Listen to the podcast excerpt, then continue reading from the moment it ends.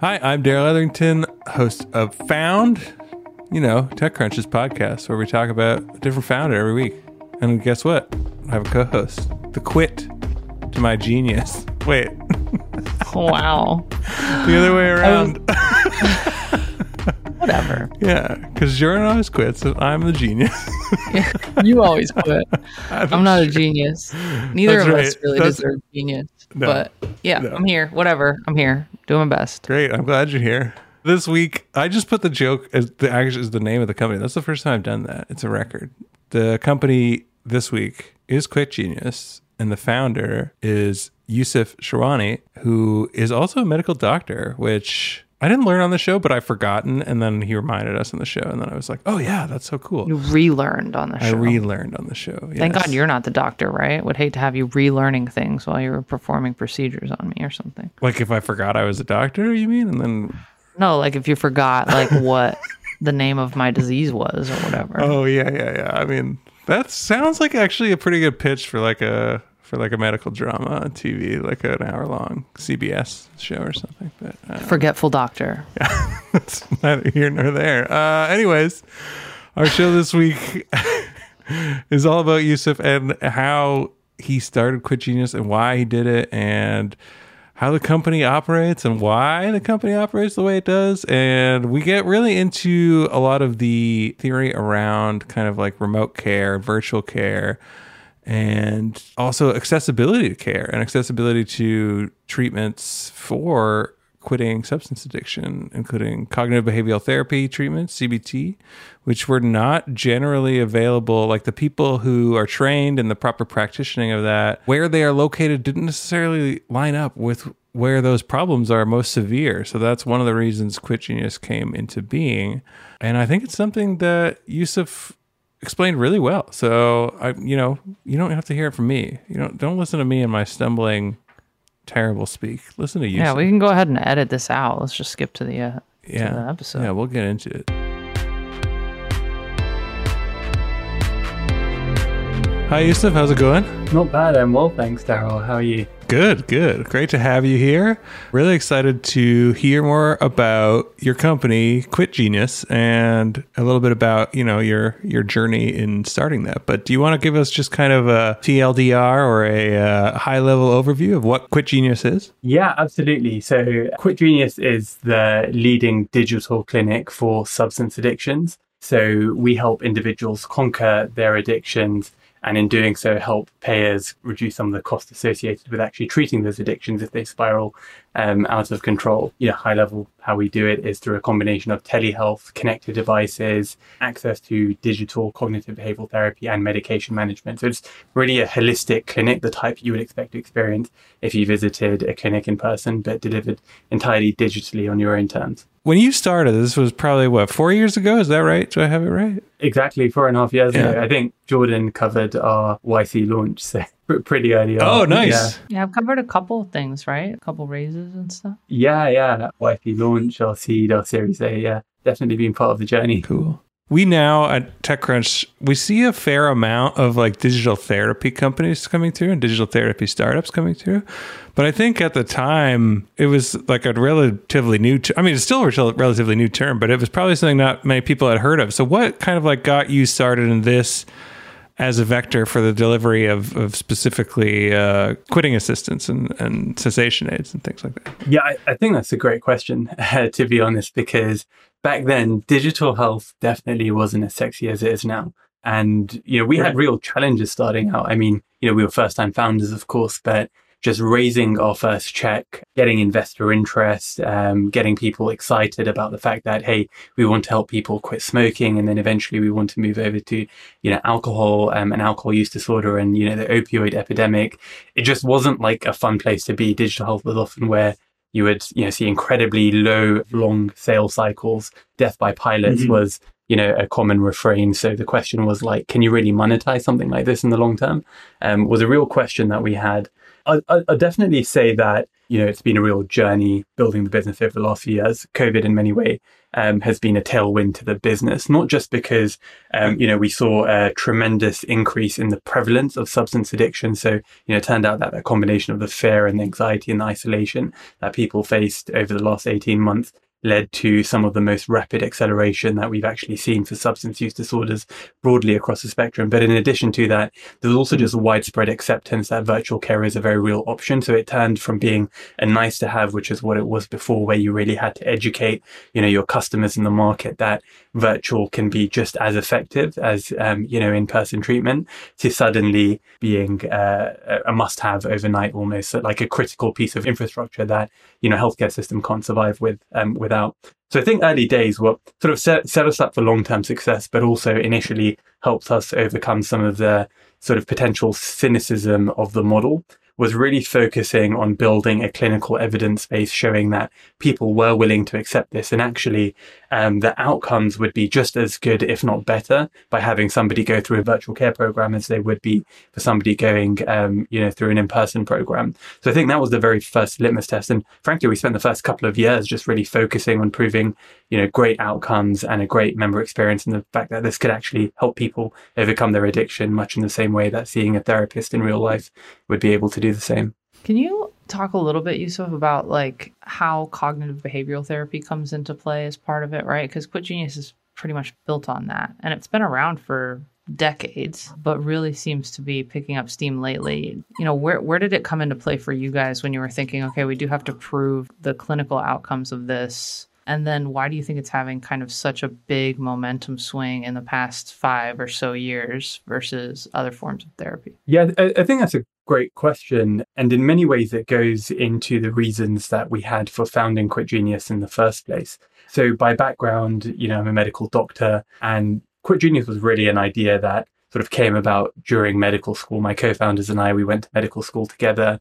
And one of the things we saw through you know, personal experiences that I had within my own family where I saw people struggling with an addiction was the recognition that for some reason, more than 92% of people with an addiction today never get access to evidence based treatment.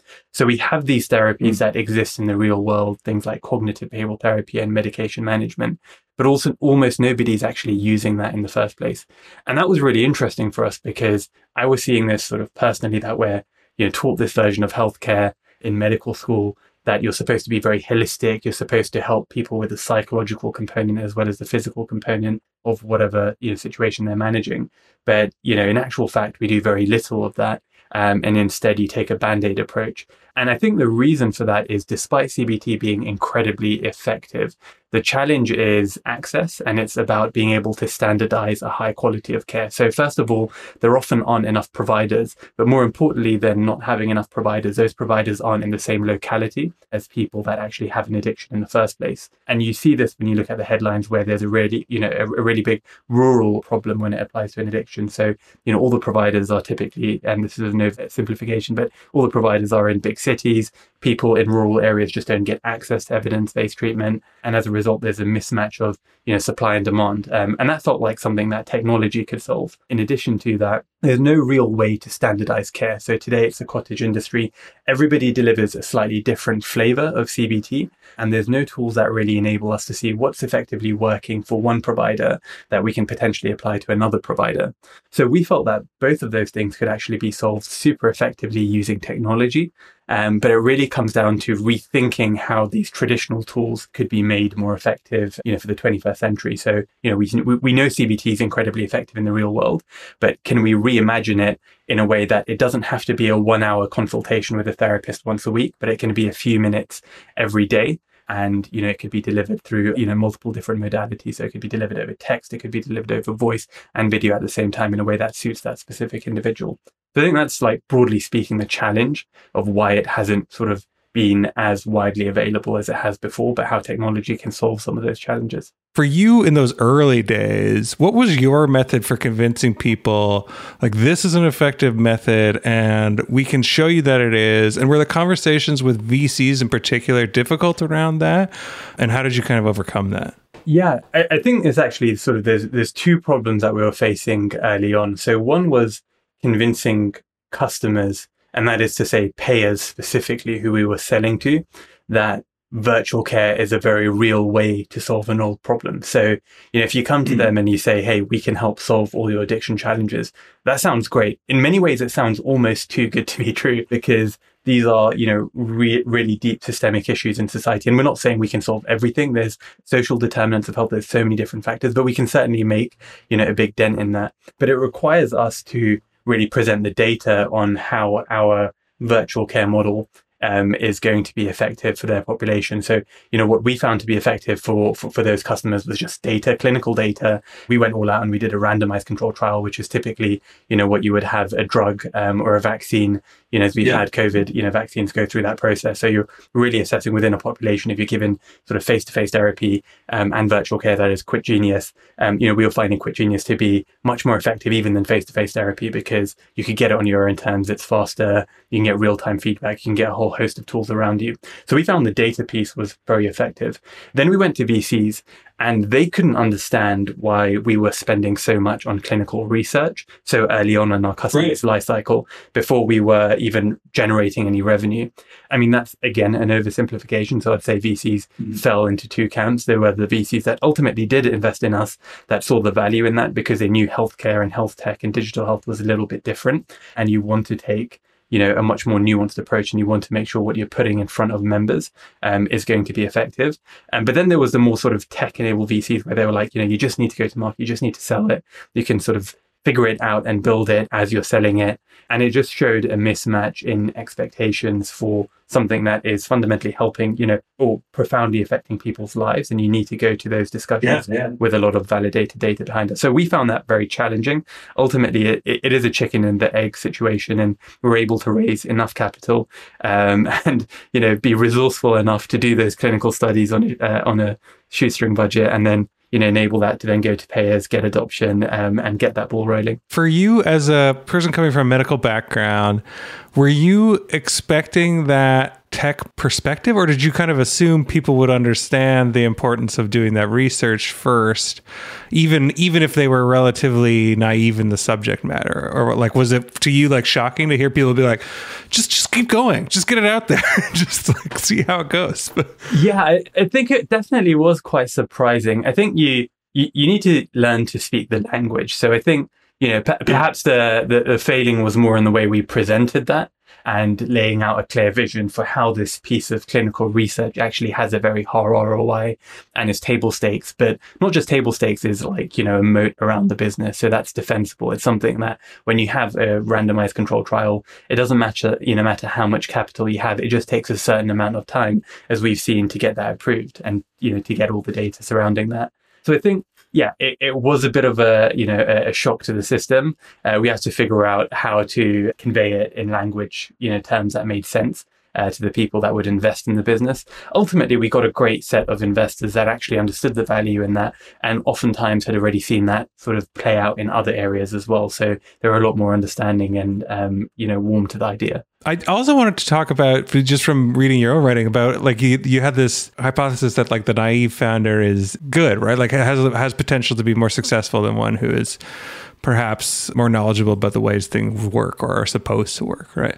And you also talked about like how, you know, you you sympathize or empathize with the perspective that like as a founder now looking back like you wouldn't necessarily want to go do it again knowing what you know now about how difficult it is i'm wondering like how much is that true for you like if you're looking back and thinking like oh my goodness, like the challenges for me were immense compared to what I had expected they were to, going to be. Like, especially for other founders who are maybe in a similar position, like how do you kind of mirror yourself against that, or or is it bad to? And should you just go in with a kind of naive perspective because it's better to not know what's coming for you. yeah, I think that's know definitely one of those um, articles that's probably the conclusion of too much introspection and, and reflection uh, in many ways. Um, but you know, I, I think that actually um, there's a lot of truth to that, which is oftentimes, particularly first-time founders, you sort of jump into things without truly knowing all the implications of that. And I know for sure that we had no idea how challenging it would be to, you know, create a digital health business that's focused on an enterprise sales go to market. So, you know, our naive approach was, hey, CBT is incredibly effective in the real world. Medication management is really incredibly, you know, effective in the real world.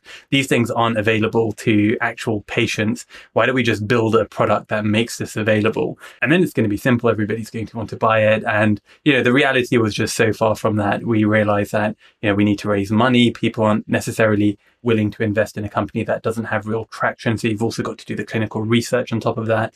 So you're doing sort of the clinical research, you're building the product, you're talking to customers, you know, you're signing customers. And then you start to realize that there's this entire other world when it comes to, you know, regulations and, you know, what you're allowed to do and in which states you're allowed to do it. And unfortunately, the system that exists today just didn't contemplate telehealth. So the way we think about licensing medical professionals, you know, across multiple states, and this has been, you know, um, covered before in the past, just didn't contemplate the fact that providers um, will one day be able to just jump on a call or jump on a video consultation with somebody that might be a thousand miles apart. And the fundamental biology of that individual in California isn't going to be any different to somebody in New York or, you know, somebody in Chicago. But the complexity that exists from an operation standpoint in actually getting folks licensed, both on the counseling side as well as the physician um, you know, medical side um, is just enormous and maintaining that licensing and maintaining compliance across states. So it's this enormous overhead that, you know, unfortunately exists today. And I think that those were the types of more pragmatic challenges that we just didn't contemplate early on. Um, and frankly, you're right. Like, mm-hmm. you know, I said in the article, if, you know, if we knew um, if, if, somebody came to us and said, okay, here's the 50 things you haven't thought about with your idea, I probably would have said, you know what, let me try thinking about something a bit simple that I, I can actually do as my first company. But I mean, like any problem, if you just break it down to its constituent parts, you know, one at a time, problem solve them, then that progress compounds over time and you can actually make great progress and actually build something that's truly novel. So, you know, in hindsight, it wouldn't change anything, but it definitely was a big wake up call as we started to face some of these challenges. If you're listening to Found, you're probably already super interested in startups and the overall startup ecosystem. So, we've got a great deal for you. We're going to offer you 50% off either a one year or a two year subscription to ExtraCrunch. ExtraCrunch is TechCrunch's premium product offering.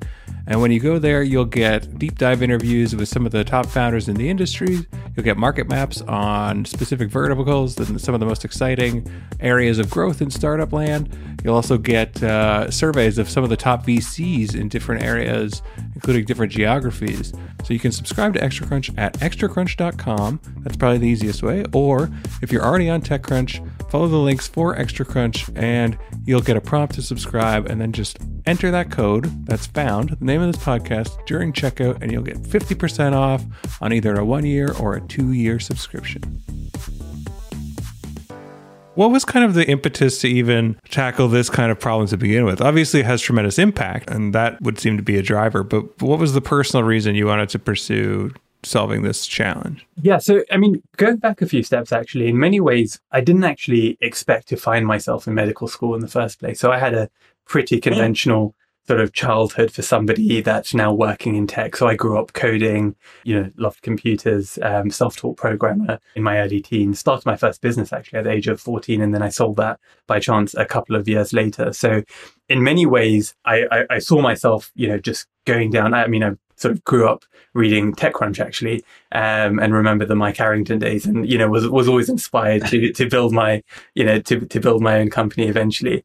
But maybe through you know my actual upbringing and sort of the values that my parents gave to me I also found it somewhat difficult to reconcile how I could do that with, you know, achieving something that was actually beneficial to society. And, you know, my, my, my mother was a doctor. So, you know, they really drummed into me that like idea of like service to something that's bigger than, you know, yourself. And I always thought as technology, uh, of technology as being this totally separate thing to working on something that's actually meaningful that could mm. have, you know, positive impact on people. And in many ways, I think that's quite interesting because there has been this growing skepticism we've seen of technology in the last sort of decade or so. So, so I ended up going to medical school mainly because I felt that, okay, I can teach myself the code and I can maintain that interest, but I can't teach myself to be a doctor. And you probably don't want to go to a self-taught doctor. So that's not, you know, going to be something that actually ends well. And then during medical school, I had a close family member go through an addiction challenge. And, and actually, that close family member ended up passing away and it was likely linked to the the challenge they had. And that started, you know, getting me thinking actually like why are we you know, treating chronic conditions? Why are we treating um, stigmatized issues in the way we are when we know that there are very valid therapies that exist in the real world? And in the early days of Quit Genius, it actually wasn't a startup. We created it as a proof of concept and we actually published our findings in a paper and presented it at an academic conference. And we're like, you know, we said, here's a proof of concept. Here's what people should take forward somebody should go out and build this thing. And then we sort of realized that actually nobody's going to do that. And in the academic world, they'll probably sit on a dusty shelf and we'll just go and have, you know, a clinical career as, you know, as a doctor should. And that's where we went through that, I guess, um, you know, process of, you know, recognizing that actually, if we really want to have meaningful impact and be able to scale that impact to millions of people, being able to marry the technology world with evidence-based medicine, um, and stay grounded with one foot in either domain is probably the more meaningful thing. And and you know through that we actually became a lot more passionate about mission driven technology. It's about doing something that goes beyond just your specific customers or your employees or your investors, but has sort of lasting positive impact on people. It's not hard to turn tech to the purpose of social impact. And I think there's plenty of opportunities like yours where it's just there and it's a matter of connecting the components that are there and also having grit to go through the stuff like the regulation stuff like you mentioned right? But like i just i find it funny that not as many founders look in that direction but maybe you're you get at it by talking about how like you used to think of them as sort of isolated things. But how do you think about that now? Or do you think about that now? Like is there a way to encourage more founders to consider that aspect of the business? And and what's your advice i guess there yeah, I, I, think that's a great question. And I, I, do spend a bit of time thinking about it. And I actually do fundamentally believe that more and more people are going into technology to be mission driven and they want to make mm. mission, you know, the core of what they do. So they have a worldview, you know, of things. And whether it's climate or healthcare or other societal challenges we face, like people really want to make that central to their, you know, fundamental company and tie it to their actual business model. Um, and I think that's great. And I actually also fundamentally think that mission driven companies are just much more likely to be successful because today the real challenge that every company faces we really face is just um, you know hiring very very talented people. So startups are incredibly hard. They take a very long time. They very they, they take a very consistently intense effort. And without some sort of shared sense of mission through the downs um, to really drive people it's just very easy for people to potentially give up. And you know being mission driven is really our number one recruiting line that that we use for people so I do think that talented people do want to work on something generally that has a beneficial impact on society and being able to actually you know say that this is aligned to the business model of our organization. And every line of code that you write every deal that you close every client that you make happy through the account management team that's going to lead to some measurable overall impact. It's incredibly powerful. And we're seeing more of that actually happen. And i talk more and more yeah. to founders who are thinking about that from the very earliest of stages which i think is really nice and you know starts to show how tech can you know not sort of become that parallel track with you know working on something purposeful but actually there's ways for this to merge over time it's great to think of it as pipeline now requires this as a component, right? Then it's like, even if maybe your idea wasn't that to begin with or doesn't necessarily have a mission aspect, you have to build a real one in in order to compete in the marketplace for talent, right? Which is actually a great message, and and not one I've heard sort of like talked about that much uh, in in tech world. Yeah, and I think people have become quite sensitive and and and can immediately detect those who play like lip service to the idea. So, like you said, it's become a bit of a cliche that every startup wants to make the world a better place, but like how? and um, yeah, then it sort of ends over there. So, so I do actually think that we're somewhat past that phase, and the ones that truly want to do it, they're they're able to articulate that from the earliest days, and they're very consistent in that messaging. Can you talk to us about like when you decided to add other kind of like verticals to Quit Genius? Because I know you guys started with just tobacco, and you know you hear founders say all the time like oh we just we thought we were going to do 20 things and then we realized we have to do one thing really really well before we move on to thing number two and thing number three so, like, can you talk to us about that inflection point for Quit Genius and when you realize, like, okay, we have what we need on this smoking cessation product. Like, now we can move on to this and kind of how you ordered it and prioritized it. Like, I think that's a tricky thing for a lot of founders. in a way from the start we we did know that we wanted to be in multiple addictions but we also knew that we couldn't do that from the start and because you know just digital health just wasn't accepted at the time we needed to focus on one thing really do it well and prove the model work and then add to that over time. And that's why we started with tobacco. Um, and we chose tobacco simply because it was the least regulated. So you know we could use quit coaches that didn't need to be licensed in specific states that could be broadly utilized across any state. And because smoking is seen as more of a wellness issue, um, there wouldn't be any risk of, you know, requiring, requiring qualified medical professionals or medical device licensing to be able to launch a program in the first place. But yeah, fundamentally, all addictions are the same. They have the physical component and the psychological component. So we felt a fairly high level of conviction that if we were successful with smoking, we could, with some adaptations to the underlying platform, apply it in other um, areas as well we're pretty intentional in the other areas that we started to consider. So this was about, um, you know, 18 months ago as just before COVID, in fact, we, you know, we'd found that we'd done the RCT. It was very successful. We're starting to get real commercial traction and um, scaling the, you know, the, the tobacco program to commercial clients. So then, you know, came the question of what's next. And what we identified actually was that about you know 70% of people who drink um, heavily are also smoking um, and then oftentimes you know they're comorbid so we you know we found from our own data that we weren't as successful at helping people um, quit smoking who were also drinking really heavily because the underlying disorder wasn't actually being treated. And this goes to one of the challenges in healthcare today, which is, you know, unfortunately things are very siloed. So there's a different program that's available to you if you're a smoker, but you know, if you drink too much, then you'll have a different program. And, um, you know, maybe you'll have an EAP or some kind of health plan resource that's available to you if you, you know, have an opioid use disorder. But the reality is humans are just really complicated beings. And um, our data typically shows that more than one third of people that have one addiction are likely to also have another addiction, and they by and large cost the most to actually treat within a population. So you actually need a program that can really um, cross the continuum of um, addiction care across multiple addictions to have a fighting chance in actually helping some of the most affected people.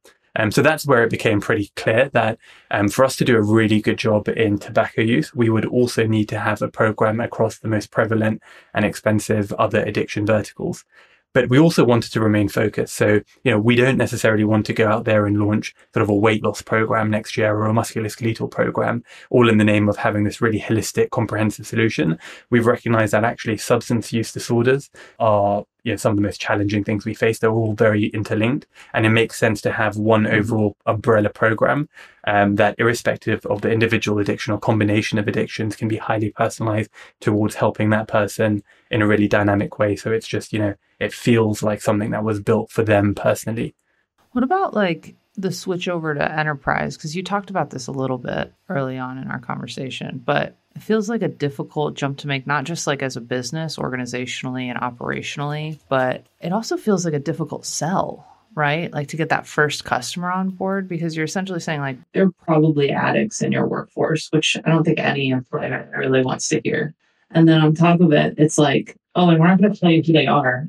You need to provide a benefit that's going to cost you money to help them, right? It's just like a difficult one. You're, you're totally correct. It was inc- incredibly challenging. And I, I guess, like, you know, to the point of naivety early on, you know, we didn't really think through the business model and the reimbursement model when we set out to build uh, Quit Genius. So we said, hey, you know, we'll build a great product, we'll build an excellent member experience, and someone will probably pay for it. Maybe the user will pay for it, and you know, we'll just sort of figure that out on the back end. And yeah, that in hindsight just didn't make a lot of sense.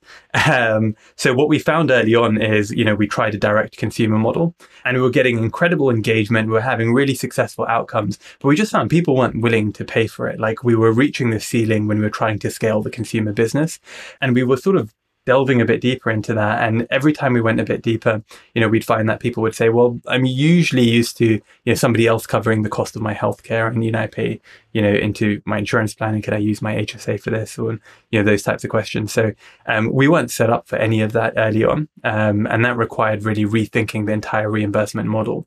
So we found that, you know, the product by and large was actually very, very successful. It was very sort of sticky, but people had a ceiling on what they would pay for a digital program that was typically, you know, in the realms of, uh, you know, a meditation app or a wellness app. But the true cost of actually delivering the Quit Genius program was substantially higher than that. And then, you know, enterprise made a lot of sense because the thinking was, well, who benefits when you get somebody to, you know, overcome and conquer their addiction, whether it's a tobacco, alcohol, opioid addiction. And by and large, it's both the individual, but it's also the payer. Um, so the payer stands to gain substantial amounts in healthcare cost savings if you're able to actually you know, help them um, sustainably overcome their addiction because there are so many downstream consequences that um, you know you're you're actually avoiding. Getting payers to pay attention, particularly employers, early day, you're right, was incredibly successful. There are questions of, am I at potential liability because I'm offering this program? And then what if something happens or an incident happens? And we've had incidents before in the past. Um, but I do think actually, generally speaking, employers are some of the most forward thinking people when it comes to health benefits. So that really helped us. And, um, you know, helped to build the initial momentum. I think the biggest thing that built initial momentum was actually just being value based. So we were pretty aggressive right out of the door because we had the clinical data to back it up saying, Hey, we're going to put 50% of our fees off the bat at risk. And if we don't achieve these clinical outcomes, that's going to correspond to an ROI in your population. You don't have to pay us half the fees. And that was kind of scary to start off with because it was like, Hey, these targets are pretty aggressive. Do we think we can reach them? We had a high level of confidence we could because we'd done the clinical research to back that up. Um, and we've, you know, we've never had to actually act on those performance guarantees before in the past. But that instantly grabbed their attention because it was, hey, we're so used to paying for things on a per employee basis or on a fee for service basis. But if you're truly able to put your you know, money where your mouth is, then maybe this is something we can try out with a pilot. You get that first successful case study. And then like any enterprise sales, you know, process, it just comes down to operationalizing that. That makes a lot of sense because to me, uh, and I always bring this up because I love talking about how Canadian I am, but like it's weird in the US when you have the payer system. It's always like, remember that the stakeholders are multiple. And it sounds like you've done a very good job of how do you make sure the stakeholder who has the perk strings is it going to loosen them, but then also be deploying them in the best interest of the true stakeholder or you know the receiver of care, right? So like that to me is always an, a, an another level challenge that is is perhaps the most challenge the, the most difficult one, the most tricky to untie when it comes to the healthcare market, right? Is like lining those up, especially if you're a, a mission driven company and you're you're genuine with your desire to achieve those mission results, right? It's like, okay, remember, I have to take this thing and I have to deliver it for them and their ROI that they demand, but I also have to make sure that we're actually satisfying our mission, right? And you came in, I think it's great that you came in initially customer focused because you never lost sight of that then in that case, right? It's like, in a way, coming in with the mistake of like, okay, customer as our primary client ended up being like something that is in the DNA of the company. So your your stakeholder, your care receiver remains a primary client as well, right? Would you say that's true or I don't know like Yeah, I I think that's a great point. Really being member driven was a value that we didn't articulate in the early days but that guided everything. And, and one of the things I actually spend, you know, a lot of time thinking about now with over 100 employees and so many new joiners every week um, is how we maintain that. And that's where, you know, about a year ago, we went through the process of actually codifying what are some of the values that, you know, we, um, that, that helped us initially be successful early on. And it was really exactly as you described, the recognition that our first and primary customer is always going to be the members that we're actually trying to impact. And, uh, you know, we, we sort of lay down commitment um, to the mission to help 100 million people overcome their substance addiction as being that sort of foundational core value that we're going to back, uh, go back to. And then every sort of decision we make further down the line, such as, you know, business model, what actually provides the most amount of value back to our members, does us having skin in the game do that? We believe it did um, as we continue to mm-hmm. scale. And, you know, other business decisions over time as well goes back to that, you know, fundamental core value. So um, I do think that as you start to scale and you're a mission driven company, really codifying your decision making framework and how that mission um, helps to guide that when you as a founder aren't in the room when decisions are being made is, is incredibly important. Especially with healthcare, I always wonder as a founder, how much do you think about large structural shifts and changes and trying to encourage those to happen? And how much do you just focus on what do we do within the frameworks that exist and how do we just kind of deal with that as it as it is as, as opposed to trying to change it right? What's the balance there? And and do you ever think about those large structural changes? We definitely spend a lot of time thinking about it um, and up until relatively recently our sort of viewpoint has, has really been that we're a very small fish in a very large pond. So it's going to always end up being the latter. It's what policy decision is likely. And then let's just figure out how we work within that framework. I do think that there has actually been sort of this growing overall coalition of, you know, virtual care and telehealth and digital health companies um, over the past 18 months that have actually benefited from some of the relaxing in regulations as it applies to state licensing. So one of the things that actually led to some of the, you know, tremendous growth we've seen actually over the last 18 months was the fact that it became possible for you know 100% virtual programs like Quit Genius to actually exist in areas such as opioid use disorder.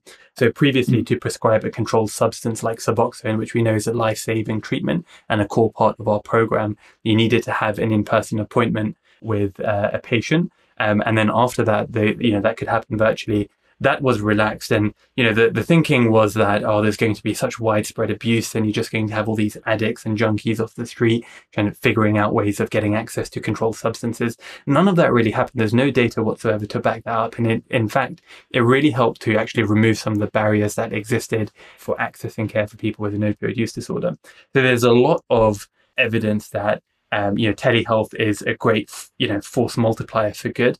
And we should actually figure out a way of making permanent some of the changes that actually happen.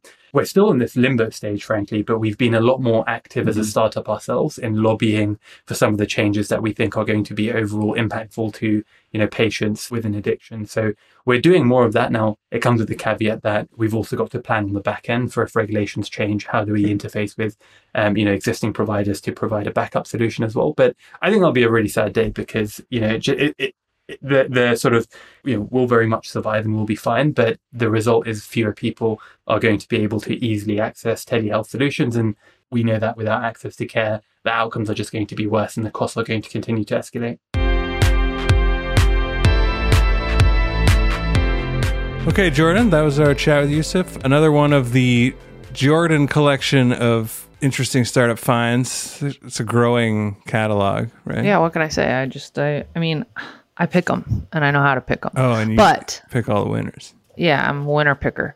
I was really happy because I feel like it's been a while since I got to cover Quit Genius, and they've just like grown so much, and they're in so many different verticals. I feel like I was covering them at the very beginning, and I kind of had a feeling, right? We have these like three doctors, and they know what they're talking about on the science side, but their idea to go direct to consumer, I just had this feeling of like I don't know how many addicts you're going to get to pay to quit doing this thing they're addicted to, right? Which ended up, they didn't do that, right? And that ended up not working for them. So you were right about that. They had to go to the payers and get the payers to pay for it. Because as myself, a frequent addict, I'm not paying to do that. In fact, one of the things I'm addicted to is paying specifically to indulge my addiction. Yeah, paying for the, the thing you're addicted to and or in your case, addicted to just paying for things. Yes, yes, exactly. Uh, we didn't really get into that on the podcast, which I think is for the best, but I like to include it in every episode. yeah, it's well known now, well documented. What's funny about this one is, you know, when we were talking about it, I remembered this is some this is some insider information for you TechCrunch readers. I remembered when you slacked me about this and we were like, "Oh, what do you think?" Like like probably at the outset. And we're like, what do you think about this? Like they're doing CBT remotely. And I was like, I don't think there's the good science in doing CBT remotely. I think you need an in care provider for that because it was early and it was weird at the time. It was not yeah. really the usual thing. And I was like, it sounds irresponsible. Just make sure that it, you cross all your T's. And you like went back and they had the study, they had the clinical study. I remember. And I was like, oh, that's pretty impressive. Like normally you don't have that kind of thing at that stage, right? So the interesting thing I think about CBT is, yeah, like you need a practitioner, right? Like you need someone to kind of like run the system because it is so formulaic. But a bunch of it is homework. So if you think about it, it actually is like perfect for a virtual application and I just think that, you know, they really tapped into something. And it wasn't the only smoking cessation thing that I was pitched that had to do with CBT, but it was clearly the one that where they had the right path and strategy, even with the direct to consumer thing kind of messed up. I think the idea to do all that early research was so important and the path less traveled by, right? Like the more difficult journey, but they it was the right call ultimately. Yeah. Great conversation. A lot of questions remain for like what happens next in regulation. But in another episode where we talked about US healthcare and I got so angry inside, just seething with rage, but you know, that's my lot in life. Go Canada. did you you did mention Canada in this episode, of course right? I did. Of course. Come Okay, on. Okay, good. Good. Uh, anyways, please go and leave uh, feedback for us on our iTunes thing in the reviews. When you give us five stars, leave us a good review. We'll read that. And then also, you can give us direct feedback on our listener survey. That's right, a listener survey, because we care about you. We want to hear about you. We want to hear about what you think of the show, what you want to hear more of in the show. And you can fill that out. It's only a couple minutes of your time at bit.ly. That's bit.ly slash found listener survey. Give us your thoughts. Again, five star reviews. Also great. We'll be back. We'll see you again. Bye. Found is hosted by myself, TechCrunch news editor Darrell Etherington, and TechCrunch managing editor Jordan Crook. We are produced by Yashad Kulkarni and edited by Grace Mendenhall, and Maggie Stamets is our associate producer. TechCrunch's audio products are managed by Henry Pickavet. Our guest this week was Yusuf Sherwani, co-founder and CEO at Quit Genius. You can find us on Apple Podcasts, Spotify, or wherever you get your podcasts, and on Twitter at twitter.com slash found. You can also email us at found at techcrunch.com. You can call us and leave us a voicemail at 510-936-1618. Also, we'd love if you could spare a few minutes to fill out our listener survey at bit.ly slash found listener survey. Thanks for listening, and we'll be back next week.